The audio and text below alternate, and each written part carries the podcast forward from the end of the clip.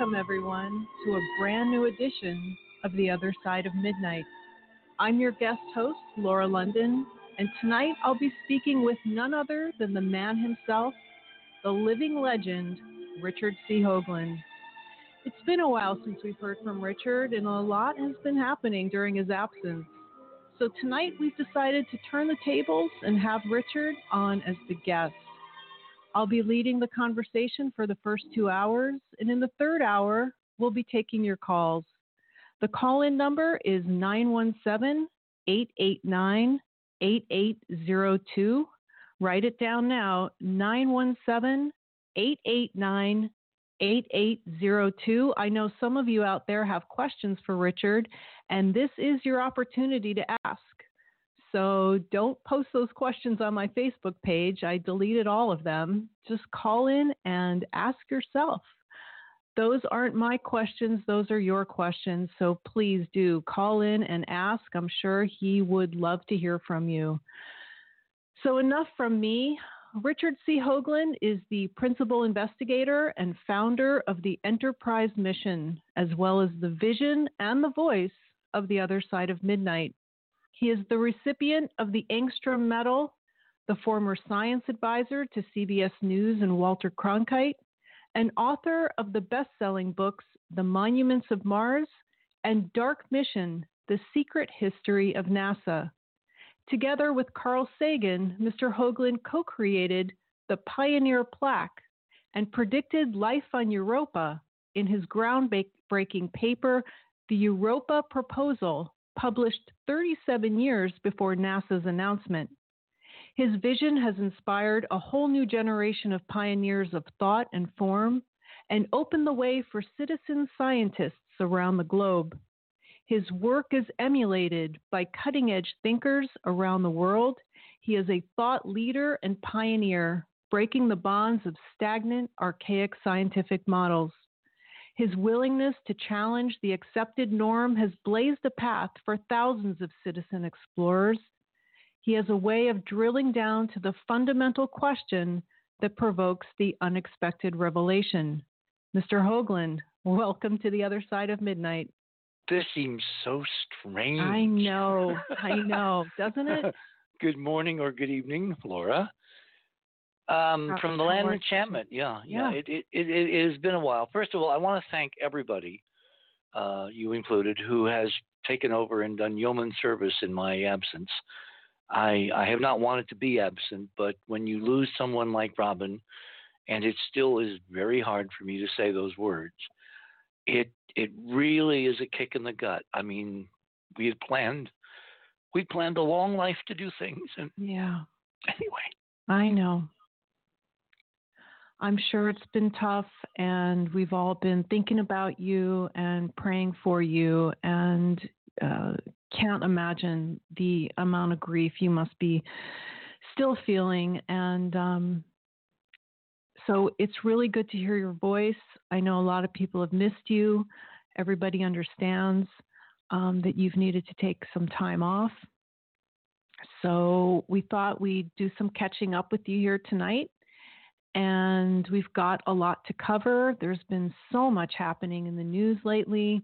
We have a whole list of items in the radio with pictures section, and listeners can get there by going to the website, theothersideofmidnight.com. Uh, please make sure that you put the word the in there, so it's theothersideofmidnight.com. When you get to the main page, you need to click on the banner which says A Deep Conversation with Richard C. Hoagland. That will take you to tonight's show page. And when you're there, you scroll down. Scroll down past all the text, unless, of course, you need that information. And you'll eventually come to a section called Radio with Pictures.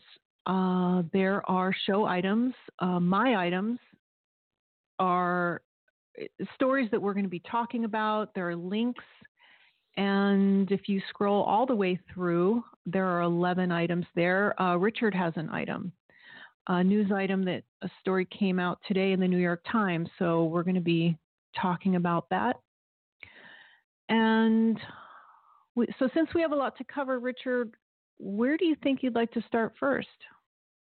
Come on, you're the host. Where do you want to I'm begin? I'm the host. Well, you have the chair tonight. Come on. There is an overwhelming amount of information, and uh, you know, there's so much in the news about UFOs, um, the new mission to Mars, uh, mission to the moon, soft disclosure that's currently taking place. Um, there's these new leaked documents. There's also the Apollo 11 anniversary that's coming up uh, next month. It's the 50th anniversary of the first moon landing. Uh, I was at Cape Canaveral the beginning of this month. I thought we might talk a little bit about that. So, where so would where you do you like want to start? dive in? Uh, well, let's just talk briefly about my visit to Cape Canaveral because I'd like to hear your thoughts. I hadn't been there in three and a half years. I don't know. When's the last time you were there? Oh my God, more like maybe 15, 20, something like that. Okay. Well, I was a little stunned because of how much it had changed. I think that the first thing that you notice when you make that left hand turn into the Kennedy Space Center to get to the visitor center is the big Blue Origin building there on the mm. left. So that wasn't there in 2000. I was there in, I think I was there on New Year's Day in, in uh, 2016.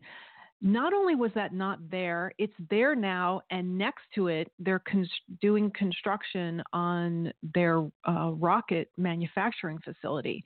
So that was very noticeable. And then there's just so there's just so much private industry that has moved into uh, that to to Cape Canaveral, that whole which which is as it, as as it should be because when I was you know working with CBS and when I was doing freelance stuff and I I did a stint with CNN for a while and I was at the Cape a lot. Um, mm-hmm. The only major change that we noticed in those years, in, initially it was NASA and it was it was government, it was nonprofit, it was uh, you know the space agency, and then toward the, the, the beginning of the shuttle program after Apollo, mm-hmm. the thing that we noticed were all the Marine Guards with their M16s and the German Shepherds. And there was a real kind of visual military takeover, even of the civilian, the NASA side of the Cape. And when, when you had to go anywhere, you had passes, you had locked gates, you had guys with standing around with guns that was a very major change from during the Apollo era. But now, of course, you know things are moving in the commercial direction, which is, I mean, it's it's it's well overdue. It's about time. And so I imagine uh, that there's an awful lot of, you know, Elon Musk and Jeff Bezos and right. a whole bunch of others. And there's this whole push to make Florida and space activities a commercial center for commerce and jobs. You know, when NASA laid off a lot of people from the shuttle program, there was a huge hit to Merritt Island and to Central Florida because an awful lot of people worked for NASA. And then when the shuttle program was quietly spun down, a la George Bush, people, by the way, mistake that it was Obama who did that. No, it was mm-hmm. George Bush because they basically were terrified that there'd be another shuttle accident and we'd lose more astronauts. So they basically retired what was inherently a, a, a very unsafe vehicle. And there was this gap, which is now being filled in terms of employment and in terms of commerce by the commercial sector. So I'm very pleased to hear that you saw real transformations because yeah. that's what's going to sustain the space program into the future or as far as uh, we can we can project.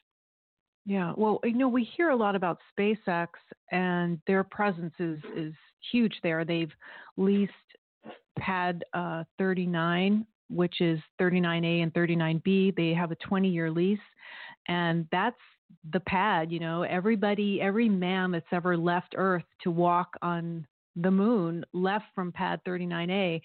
And SpaceX has taken it over. It was recently painted black, so it just I, I, know I keep mentioning that, but it looks different. I'm so used mm. to hmm. seeing it. It was orange during the Apollo era, and then it was gray, and now it's painted black, and there's the big SpaceX building next to it, and and Boeing. So Boeing's there, SpaceX, and Blue Origin now, and I took the early space tour, which takes you back onto the Air Force Base, to the Cape Canaveral Air Force Base. And there's a little museum there, and that's where all of the Atlas rocket launches were, and and uh, the the Mercury. Um, the, the Mercury rockets that carried one person, you know, John Glenn, Alan Shepard, all of those launches took place back there. And a lot there's a lot of construction going on.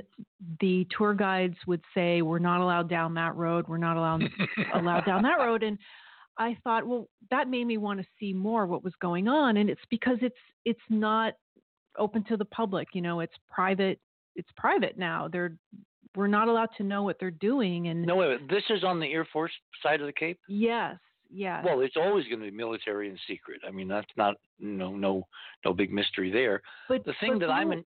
Go ahead. Go ahead. No, I was going to say that Blue Origin took over. I'm looking here which pad they took over, and that's on the Air Force side. I thought that that was unusual. Mm. Is is that possible? Well, they can carve out anything and provide, you know, fences and, and security and all that. I mean, to me, since space really to go anywhere has got to become commercial. It's got to make money for somebody, mm-hmm. so that the American taxpayer doesn't support it. And even more important, I mean, the amount of money that NASA spends in toto is 0.5 percent, half a percent of the federal budget. If you take a dollar and you represent that as the whole federal budget, NASA would be taking a penny and cutting it in half. So NASA spends nothing compared to the DoD and to, you know, the the um, Health and Human Services and you know the so-called entitlement programs and all that.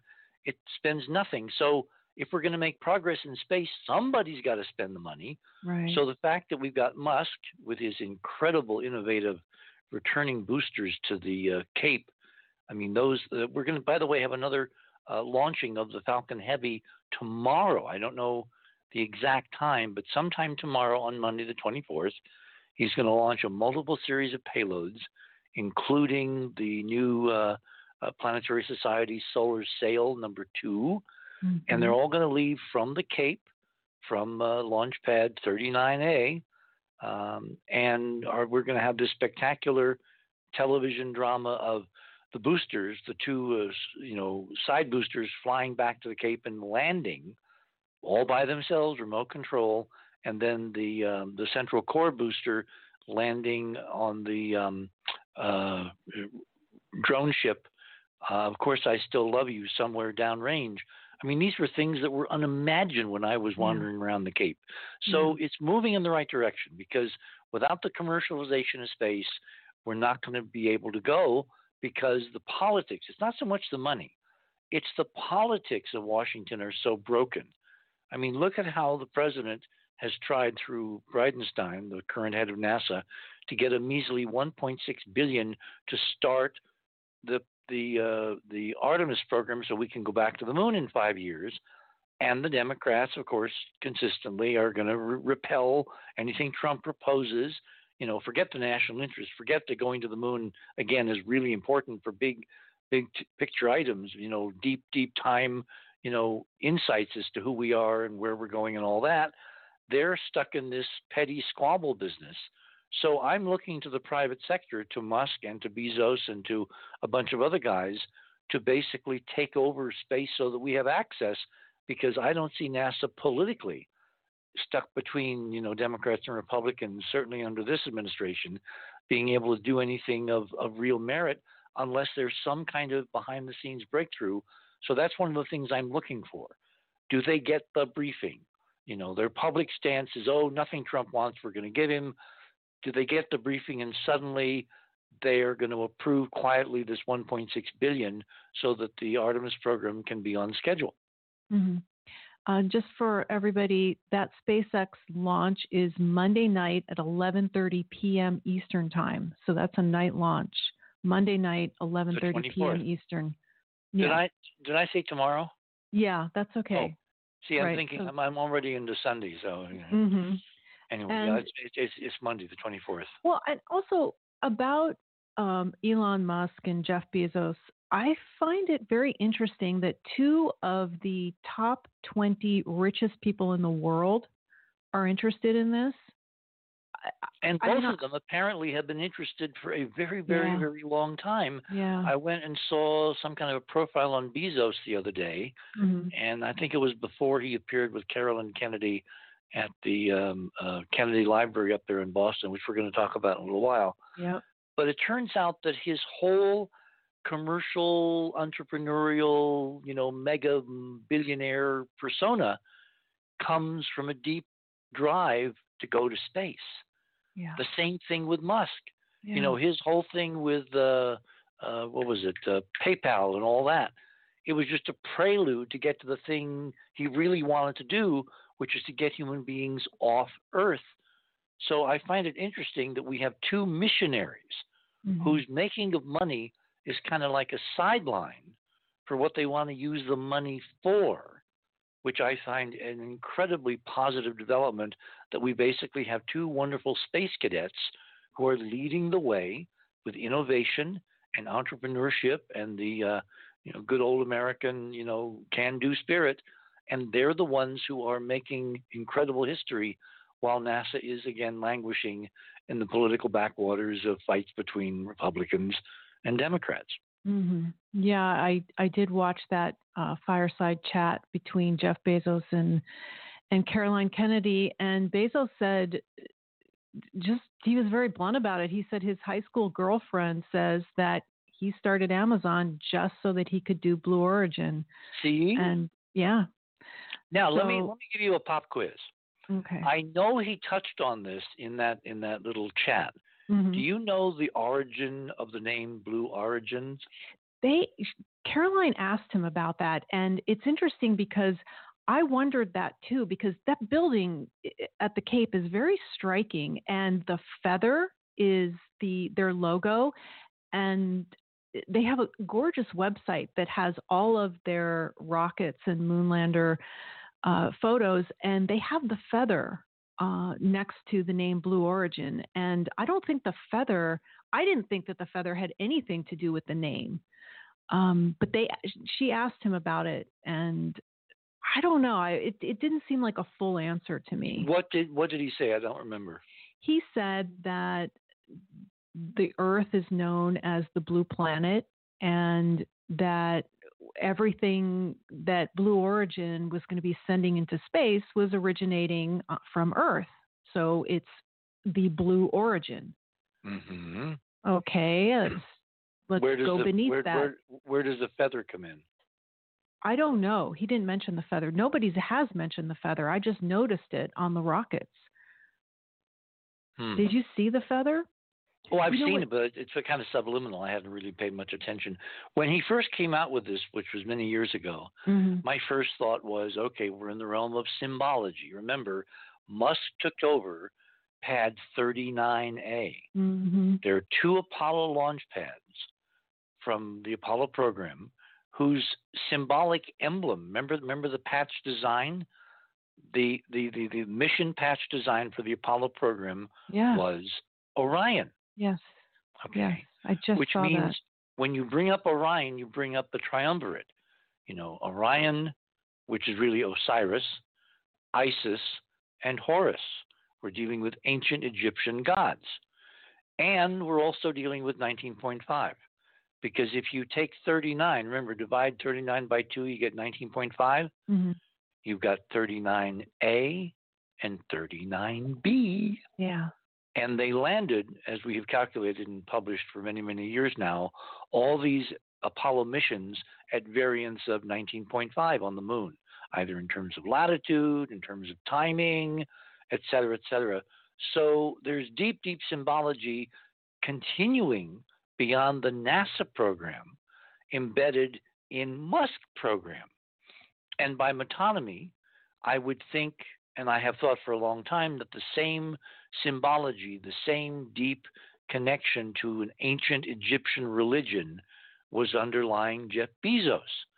So when he announced Blue Origins, my take on it was Blue Origins is really named after the blue star Sirius, which in certain esoteric oh, traditions yes. is the origin of the human family on Earth currently, having nothing to do with Earth as a primary source, having to do with the star that's part of the Osiris Orion triumvirate. You know what, also, I'm looking at my notes right now because my memory is pretty much shot. I wrote, he named it Blue Origin because the Earth is a blue planet and we have to save it. That was another one. We get to the JFK Space Summit, that was another one of the recurring themes is their concern about the Earth. But here's another thing Bezos said about the name Blue Origin. He said, This is the good planet. This is the only good one. He said, hmm. We have been small and the planet has been big. Okay, right? We've been small and the planet was big. He said that's not true anymore. But I have it in bold and in red, the notes that I took. This is the good planet. This is the mm. only good one. Well, you can read it several different ways, can't you? Yeah. Yeah. But that was in his answer to why did you name your company Blue Origin? This is the mm. only good planet? Hmm. Well, all right. The one way you can read it is, you know, it's the only one we know where we can live and support life and et cetera, et cetera. We're going to look at others, but none of them are occupiable without a tremendous amount of technology. That's a kind of a given. But the idea of bringing in the concept of good and right. bad, I mean, that's mm-hmm. kind of strange. Mm-hmm. I wonder if Jeff is thinking that Mars, the planet of war, is bad. Yeah. Hmm. Or something bad happened there. Hmm. True. They did talk quite a bit about Mars during the Space Summit. So, but we're jumping ahead here. Um, uh, back to the Cape. So, didn't Wernher von Braun make a prediction about space exploration having to be commercial? Do you recall that? A long time ago, mm-hmm. but I'm not quite sure in what context. I mean, mm-hmm. we've known for a long time that space could not be solely a government operation; that there had to be, like like with any new frontier. Remember the the analogy was the, the opening of the West and Manifest Destiny and all that, and you had you had government programs. Remember during the Civil War, um, uh, Abraham Lincoln, you know, green lighted the railroads from east to west coast.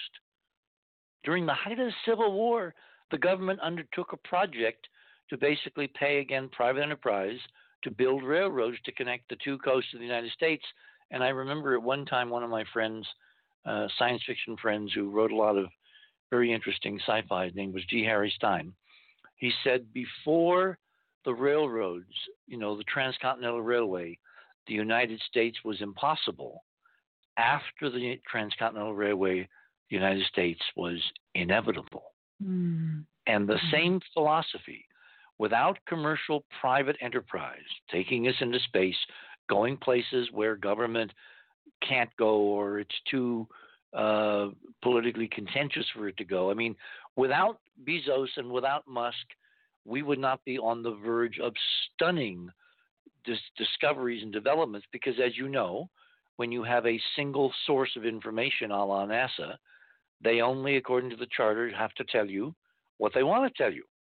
And I am looking forward immensely to the day when we, the Enterprise mission, can send its own unmanned robotic mission into space, to the moon, to Mars, to amazing places because the technology is almost there. And obviously, we will then be able to circumvent the filters and show folks what is out there that I've been talking about for decades that NASA has deigned not to talk about. Well, are they under any, they being Bezos and, and Musk, are they under any NASA umbrella because they're in and out of NASA property? I mean, do they just have free reign because they're leasing the property, they're leasing the launch pad, they could do whatever they want? Well, we don't regulations? know. We, we we we don't know, do we? Um, when when he launched the first Falcon Heavy and put the Red Roadster into orbit, right, on a mission that took it past the orbit of Mars, it's in this huge, long, very years long elliptical orbit that doesn't go to Mars but goes past the orbit of Mars one of the things I was looking for because they went past the moon to kind of make the left hand turn to get into the right solar orbit, I was looking forward to that, you know, um, um, you know, roadster cam. They had a couple on the on the upper stage with the roadster taking pictures, and you could see the roadster and Starman, you know, the mannequin sitting in the driver's seat, right. and then the Earth behind it. In fact, we had it up on our website for for several weeks um, I was hoping they would get close enough to the moon to give us uncensored images, but they didn't. Now you can imagine with people like Musk and Bezos to get the, the sweetheart deals they've got, there's there must be some kind of an agreement right. where you will not, you know, give the game away. And remember, a few years ago, Musk had said he was going to have a tourist or two tourists on a, a spacecraft on the top of the Falcon Heavy uh, do a loop around the moon, a kind of very expensive, you know, tourists paid millions of dollars to go and not land on the moon, but do a loop mm-hmm. around the moon and come back home. And now that has been delayed till 2022, 23, 24, somewhere in that time frame. Um, and again, I think that's a political mandated decision based on the fact that if you take uncensored cameras and you get anywhere really close to the moon, you're going to see all kinds of stuff. And as a tease for the show we're going to do on the weekend, because we've got both weekends, we've got July 20th, the anniversary mm-hmm. of Apollo 11, and July 21st, which is the anniversary of when the astronauts left the moon in Apollo 11. We're going to do really exciting things on the other side of midnight on those two nights. Laura is going to be part of it. And what I'm going to do, I'm going to tease now we're going to show you some unbelievable pictures, not taken by any space agency, but by a private consortium, a private individual, shot. I'm not going to tell you yet how they were shot, okay. but they're going to blow your socks off because we can see in color the structures on the moon on this data that has come to us through a private source. And that's all I'm going to say. On the 50th anniversary, the half century anniversary of Apollo 11, we're going to show you that the moon is not a dead ancient place that never had anyone on it. We are actually going to show you astonishing imagery of structures in color that have been photographed in the last year or so. Structures? Structures. Unmistakable structures on the moon photos that you've been given access to. Mm-hmm. And we work with them, and they're real. And we're in, in the process of seeking to duplicate them because some of this can be done from Earth. Uh, it turns out you just have to have the right technology and the right computer processing and know what you're doing. But you can see some of this stuff from Earth, as I kind of uh, previewed in the um, uh, in one of my books. You know, the uh, Dark Mission uh, book where I actually had work from three amateurs, three very sophisticated high end amateur astronomers who have photographed structures on the moon that they themselves don't seem to know are on their own photographs. And we're going to be seeing these photos next month? Next month on the anniversary of Apollo 11. And you'll share them here on the website? On the website and Radio with Pictures. Oh, that's something to look forward to. Uh, when we get back from the break, I'd like to talk a little bit more about the upcoming anniversary of Apollo 11. It is getting a lot of press. So, I am your guest host, Laura London, and tonight we're having a deep conversation with Richard C. Hoagland. On the other side of midnight, we'll be right back.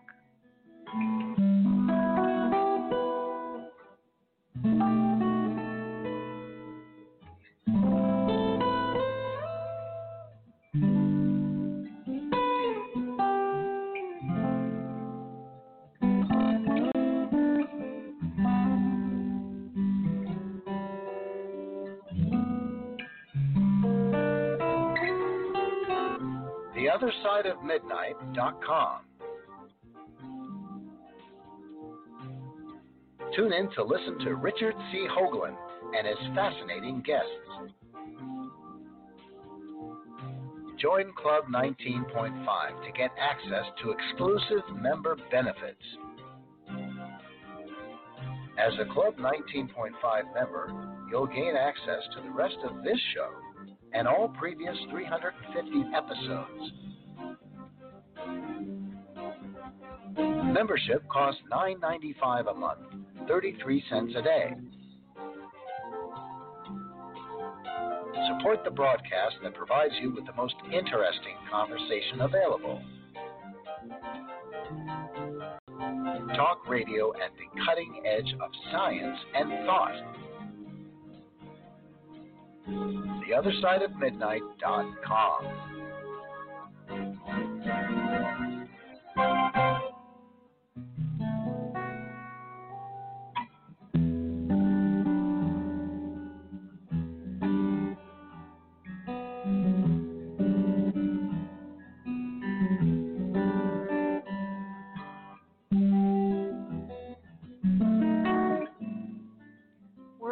with our guest for tonight, Richard C. Hoagland. I'm your guest host, Laura London. Richard, before we went to the break, we were talking about the upcoming 50th anniversary of Apollo 11, which was the first time man had set foot on the moon, at least in the modern era. And I just wanted to mention briefly I've been making a list of all of the upcoming events uh, for the anniversary. And the list is just getting longer and longer. And it starts actually tomorrow night.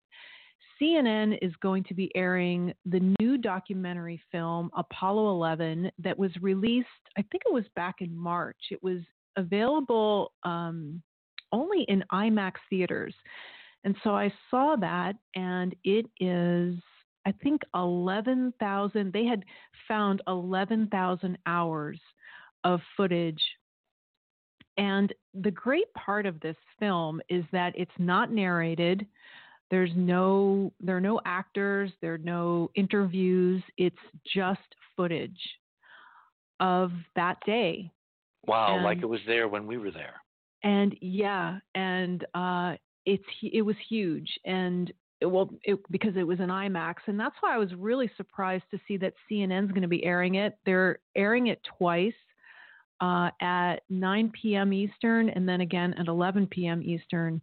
So that is tomorrow night. Look for it. Uh, it's called Apollo 11, and then I already have it bookmarked in my DVR. It's going to record whether I'm yep. here or somewhere else.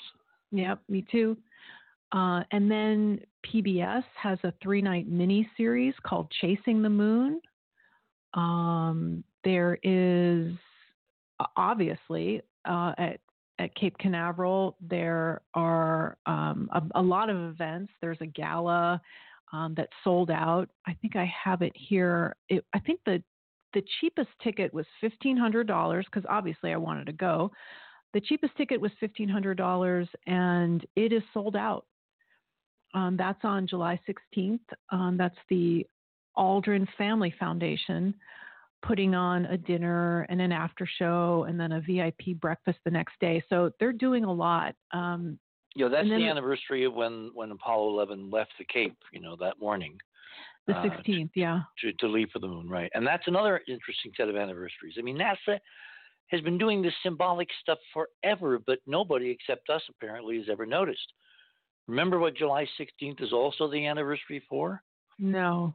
The test here in New Mexico in 1945 with the oh. first atomic oh. bomb. Trinity Test Site. Mm-hmm. I've been there. Mm-hmm. Yep. Mm-hmm. I forgot about that. July. Did you 16th. pick up any green glass? I did not. Oh, I didn't even get out of the car. Why? Well, I don't know. It, this was a long time ago. Have you been there?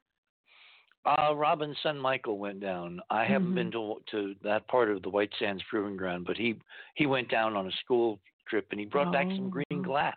Really? Which is somewhere around here. I don't know where it is. Yeah. It's kind of creepy. I mean, it Trinitite. Trinitite. That was the name of it. Oh.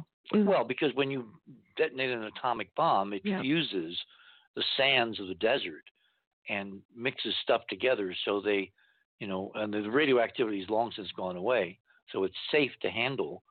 But it's a it's a material that up until the atomic bombs, at least the modern ones, uh, were banged off, uh, never existed on the planet. Is that right? Mm-hmm. Green glass. Well, they also found some some years ago in the Sahara Desert, which is where some of the, uh, shall we say, alternative writers who've been looking at the possibility that we're not the first high tech civilization. Mm-hmm. There's uh, somewhere in India, somewhere around Mohenjo-daro, and then in the Sahara, there are these craters that appear to echo in physics in the actual, you know, ruin in the actual, you know, geology, the uh, the myths in the uh, Bhagavad Gita uh, or and the Mahabharata, um, echoing the idea of an ancient, ancient atomic war in the Indian right. mythologies, the uh, the the Vedas.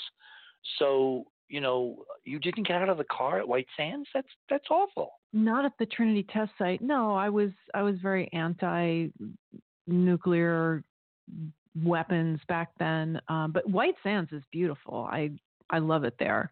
It's to me, it's it kind of looked like you're walking on another planet.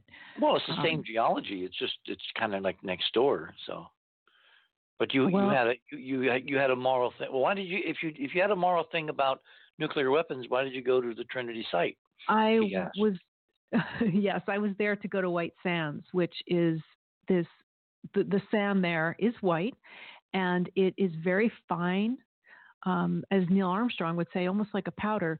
And and gypsum, gypsum, yeah. And you, yeah, you can walk around at night, and they recommend you walk barefoot. And it oh. was, it, it was one of the most enjoyable times I've ever had walking around White Sands barefoot. And I haven't been there in a long time, but was, uh, was it a moonlit night? It was a moonlit night, actually. Oh, wow. I now that I think about it, I think they opened the park on the full moon and you can walk around and there are these bugs that I didn't know till the next day. They're called walking sticks. Oh it yeah, looks, I've seen them. Oh yeah, a stick with legs and so every once in a while I'll have one that come and sit on my windows on on the on the screens between me and the Sandia Mountains. There in New Mexico, yeah. Mm-hmm. So uh, I didn't realize that they were walking around uh, at night when when I was there, and then when I found out the next day, I wasn't happy Run about that. Between your barefoot toes. yes, kind of ruined it for me. Oh. Anyway, so right, so back to the upcoming events. I just want to finish this. Uh, also, the Space Center in Houston is having their own thing going on, and they are having dinner with Apollo era astronauts, the, their children, their families of, of the astronauts, and the flight controllers. Um, and there's a new film coming out about Neil Armstrong. It's called Armstrong. And I think I was on your show here uh, last year talking about First Man because his name slips my mind the writer of the book First Man that was made into the movie. Mm. He was here in Chicago at the Adler Planetarium, and I went and I attended his lecture and his book signing. And um, I didn't care for that movie very much. Did you see First Man? No, no, I haven't. Yeah, it, it was it was not what I was expecting. I, I heard a lot of people say that it was kind of a dim, dark view of the inner world of Neil Armstrong. It wasn't very insightful. Um, but Keith Haviland, who is the owner of Haviland Digital, he produced Armstrong and he also produced Last James Man on the Hansen. Moon. James Hansen. James, James Hansen, yes. See, Google is your friend. Okay, thank you for that. James Hansen um, wrote the book that was made into the movie, and he, they spent years on that movie years. So I had very high hopes for it. I uh, thought it was very bad, very badly done. So I think Armstrong is everything that we want it to be. It was done with the cooperation of Neil Armstrong's sons. Neil Armstrong, of course, passed away in 2012. And that film is premiering at the Space Center Houston on July 18th. It is going to be available on iTunes. I think it's available now for pre order. So I'm really looking forward to that. The trailer is available online. That is full of interviews with um, the moonwalkers that are still alive today and some of the flight controllers. Also, uh, the U.S. Postal Service is going to be issuing a first moon landing forever stamp on July 19th, and they're unveiling it at the Kennedy Space Center uh, that day at 11 o'clock in the morning. And what else is happening? Uh, there's a concert. Uh, there's a space fest at the JFK Presidential Library that we were just talking about on July 20th um, with special NASA guest speakers, inventors, engineers. That's an all day event, July 20th. And then on the 24th, which is the anniversary of the splashdown, they're having a welcome home Apollo 11 50 years later event at the Kennedy Space Center in the Rocket Garden. That's all I have on the list for upcoming events. There are go- going to be a lot of t- TV specials that I'm looking forward to because that's kind of my thing. I love documentaries about the Apollo missions, but you had mentioned the original Apollo logo. And when I said that I had just seen it, on the side of the Saturn V building at the Kennedy Space Center, which is mm-hmm. the enormous building that they are redoing. And that's where I got to see the Saturn V rocket, uh, which is kind of hanging from the ceiling. Isn't uh, it incredibly awe-inspiring? It's it's just the back end that I love, what I call the business end, where the five engines are those engines are so enormous. I don't think that people realize how. There's a picture somewhere, uh, I think in black and white, of von Braun. Yes, I have it. Standing next to the yep. uh, F1 engines, the the uh, the S1C, which is the first stage of the Saturn V uh, engine cluster, and he is he's dwarfed right. by the magnitude of these engines. Yeah, and he's a tall man. Yeah, no, he was a big guy. Yeah. I met him. I, I, met him a couple times. Once at JPL, and once at uh, Fairchild. Um, was it Fairchild? Oh, no, it was NASA headquarters. And yeah, he was a very big guy. Mm-hmm. So they, there's also a LEM in that building, which was hanging from the ceiling as well, and they just brought it down uh, for the anniversary, but um, that exhibit wasn't open yet, and it was behind uh, a tarp so they let us peek in. But uh, yeah, mm. that that original Apollo logo is on the side of that building, and it's it also is in the movie Apollo 13, uh, which is it was totally staged. The way they two people had a conversation in front of it. So and you don't see it too often. I have some no, T-shirts no. with with that on there. And do you notice that they had a white guy and a black guy having the conversation in front of it? Oh no! Remember that? I don't. Yeah, so you know the scene person, that I'm talking oh, about. Oh, vividly, vividly, because I went ah, you know, uh, when okay. when that came on the screen. Because again, we were the only ones to decode first the meaning of that logo, that that mm-hmm. that that mission patch. Mm-hmm. I mean, so much of NASA is symbolic, and it's interesting that these private guys are taking the symbology and extending it without, again, telling anybody what's really going on. You know, Emily Dickinson rules the space program. Tell all the truth, but tell it slant. Well, what I'm looking forward to is Farouk El-Baz is coming out with a book. Oh, he is. Tell everybody who Farouk El-Baz is. Farouk El-Baz is an Egyptian who became the kind of mentor. They called him, uh, apropos of Egyptian pharaohs, the astronaut corps called him the king. He was hired by Bellcomm which was the subcontracted private enterprise group uh, from AT&T, you know, Bell Bell Labs, Bell Communications. Mm-hmm. Um, they picked the landing sites, and El-Baz ran that, and he briefed the astronauts in that position. And of course, the landing sites are all symbolic and all geometric and intimately connected to 19.5 and all that business. Um, he would tease for years, this is El-Baz, mm-hmm. after the Apollo landings in uh, Argosy and men's saga stories and these out of the way, you know, print publications, he would tease the fact that there were things found out about the moon that the general public didn't know about. One wonders if in his book he's finally come to the fork in the road where it's time to tell the truth.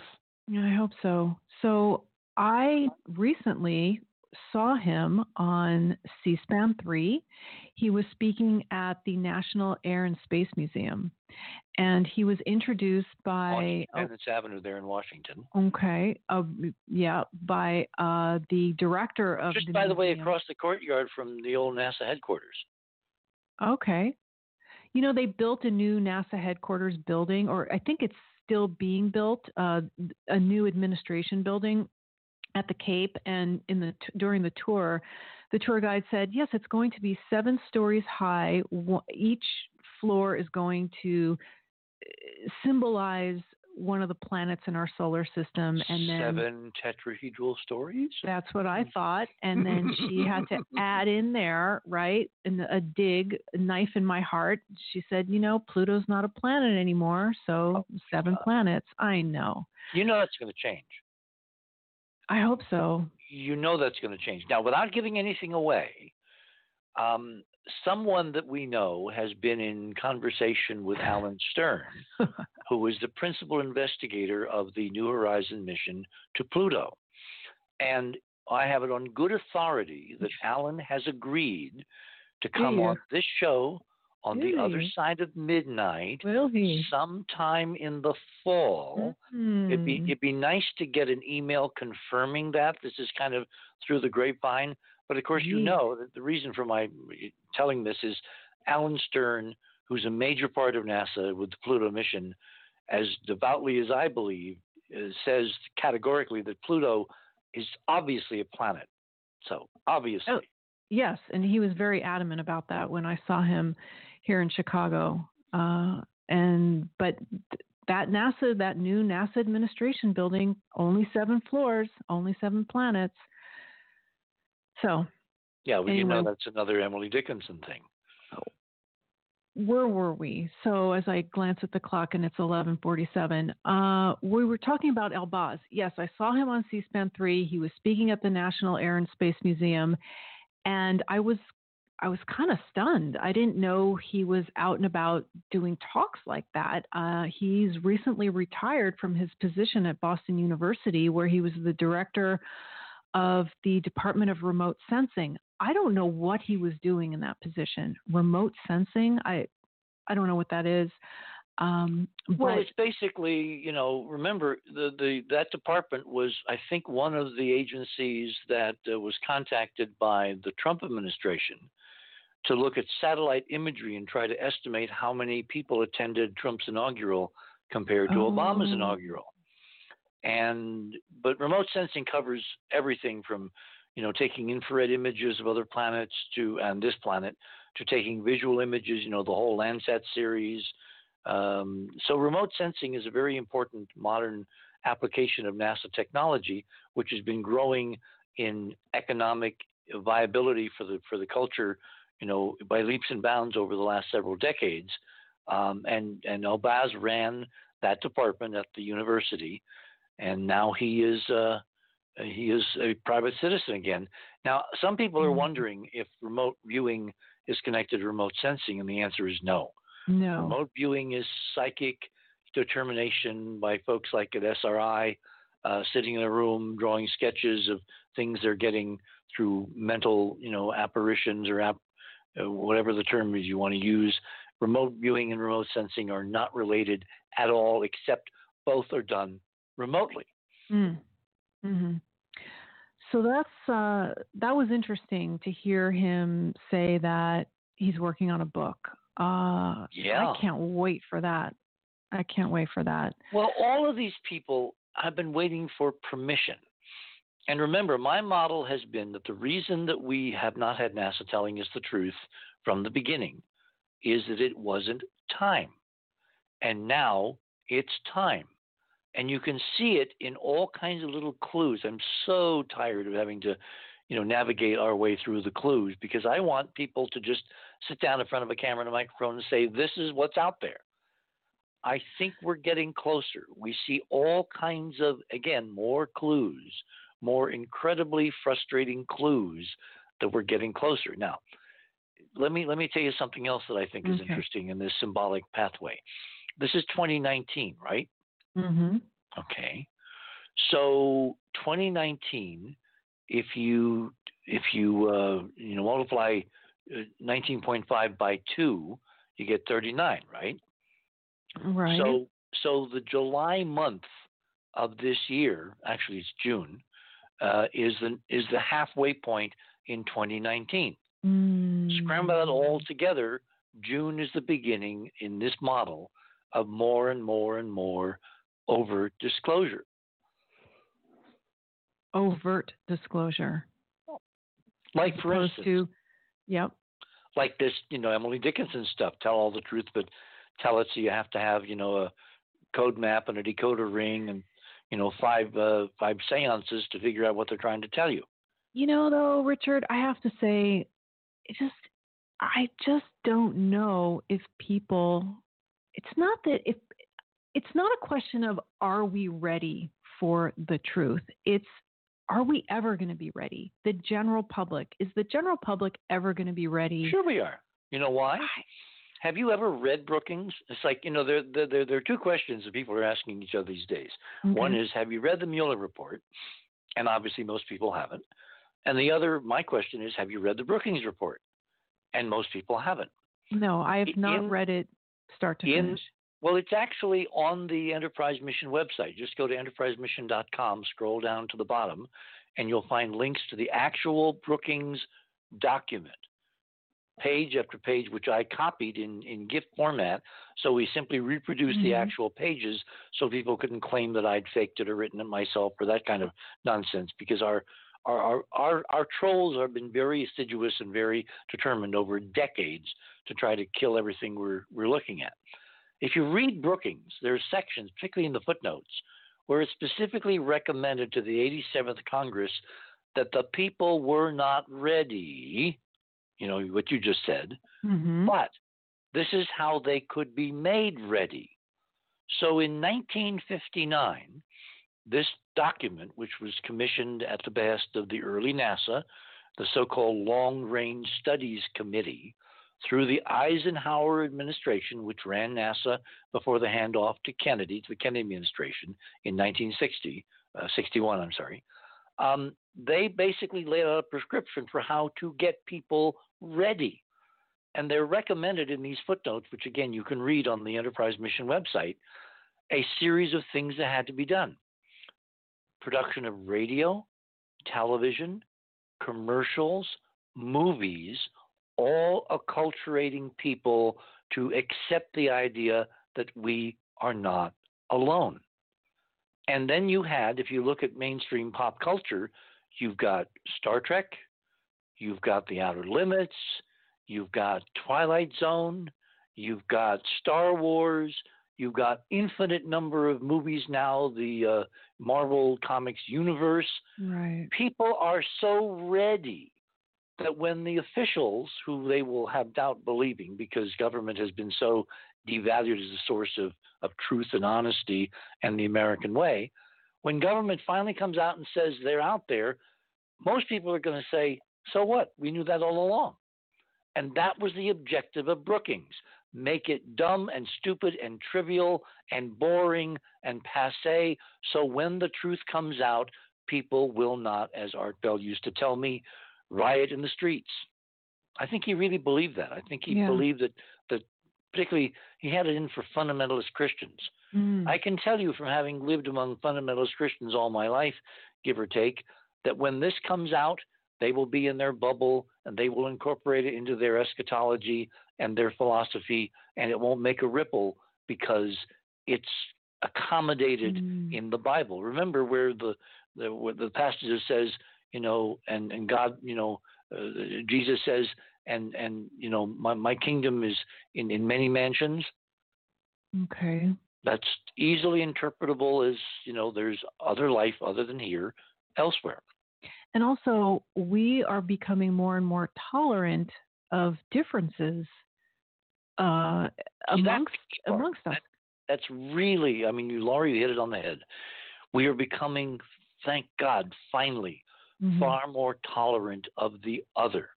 Yes. And what's bad about the current political administration is they're trying to drive a wedge between the other and us. And that is a passing, I mean, to me, we're on the right side of history in that the other is going to be incorporated as it has never been before. And so, as part of the other, the idea that there's other members of the family out there, not just aliens, not just, you know, gray guys or whatever, you know, morphology that they will mm-hmm. someday appear to us as, but the other is someone who does not live here on Earth. Well, that's interesting. But I think because of this incredible, deliberate, consciously produced uh, onslaught of films and television and every conceivable media production over the last 30 years that by the time it finally gets to where they will tell us, people will go, Oh, I wonder what Kim Kardashian's doing tonight. So you're saying the little old ladies, the the, the walk around clutching their rosary, the the religious fundamentalists, like you said, because that was brought up on that TV show, um, unidentified inside America's UFO investigation. Mm-hmm. That the mm-hmm. argu- that the argument is that in the Pentagon, the fundamentalist Christians are the ones that were suppressing this information. Well, and, the operative word, Laura, let me interrupt. Yeah. Was was was. Mm. I had a very good friend, like I still do, who lives on the West Coast, who's been in Berkeley and he's major university and professor. I haven't got him on the show yet. That's just an oversight. I'm going to try to get him soon. He reported to me and Robin one night an extraordinary experience he had at JPL because he was brought down to brief them on something. And somehow the subject of extraterrestrial, this is back in the 70s or 80s, okay. of extraterrestrial life came up.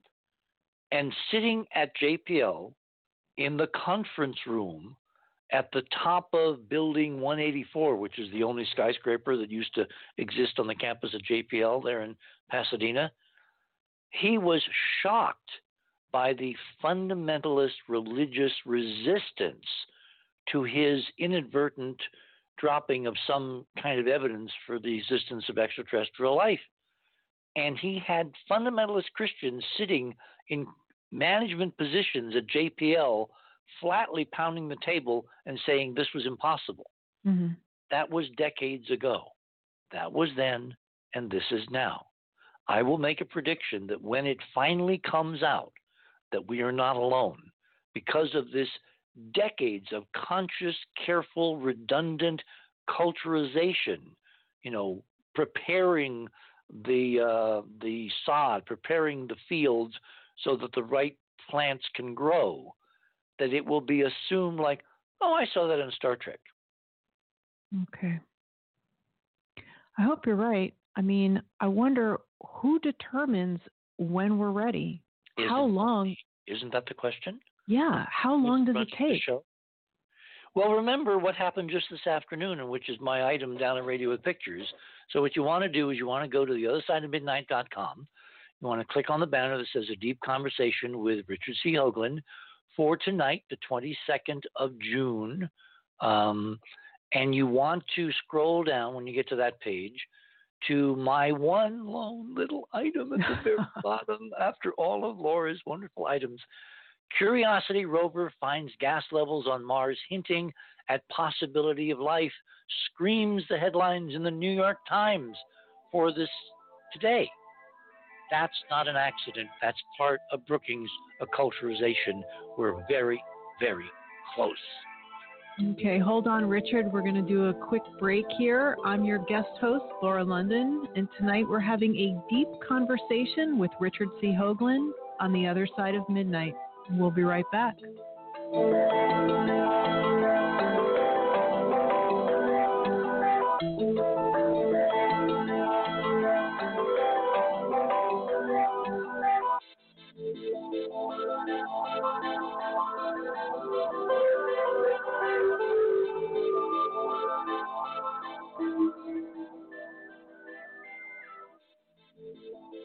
Anybody in the alternative field, you can hear this all the time. You can see it in um, communications all the time with, with the researchers. That it's really tough to keep going, keep this stuff afloat. It's not mainstream yet, although it's getting there, and we'll talk about some of that tonight. But it is tough, and I want you guys out there, those new listeners that are coming in, those that are going to come throughout the night, which I will mention, is, is to think about very much joining Club 19.5.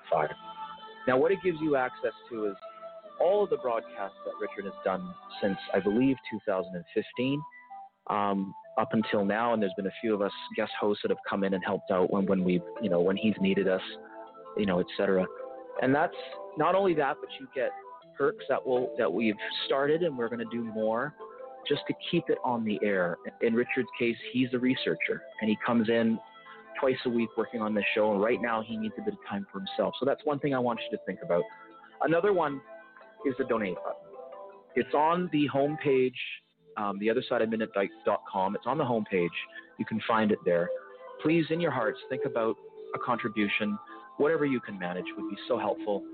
You can find the button also on each page on the left hand column. Um, it, it's at the top. And if you're using your phone, you should be able to find that on your navigation.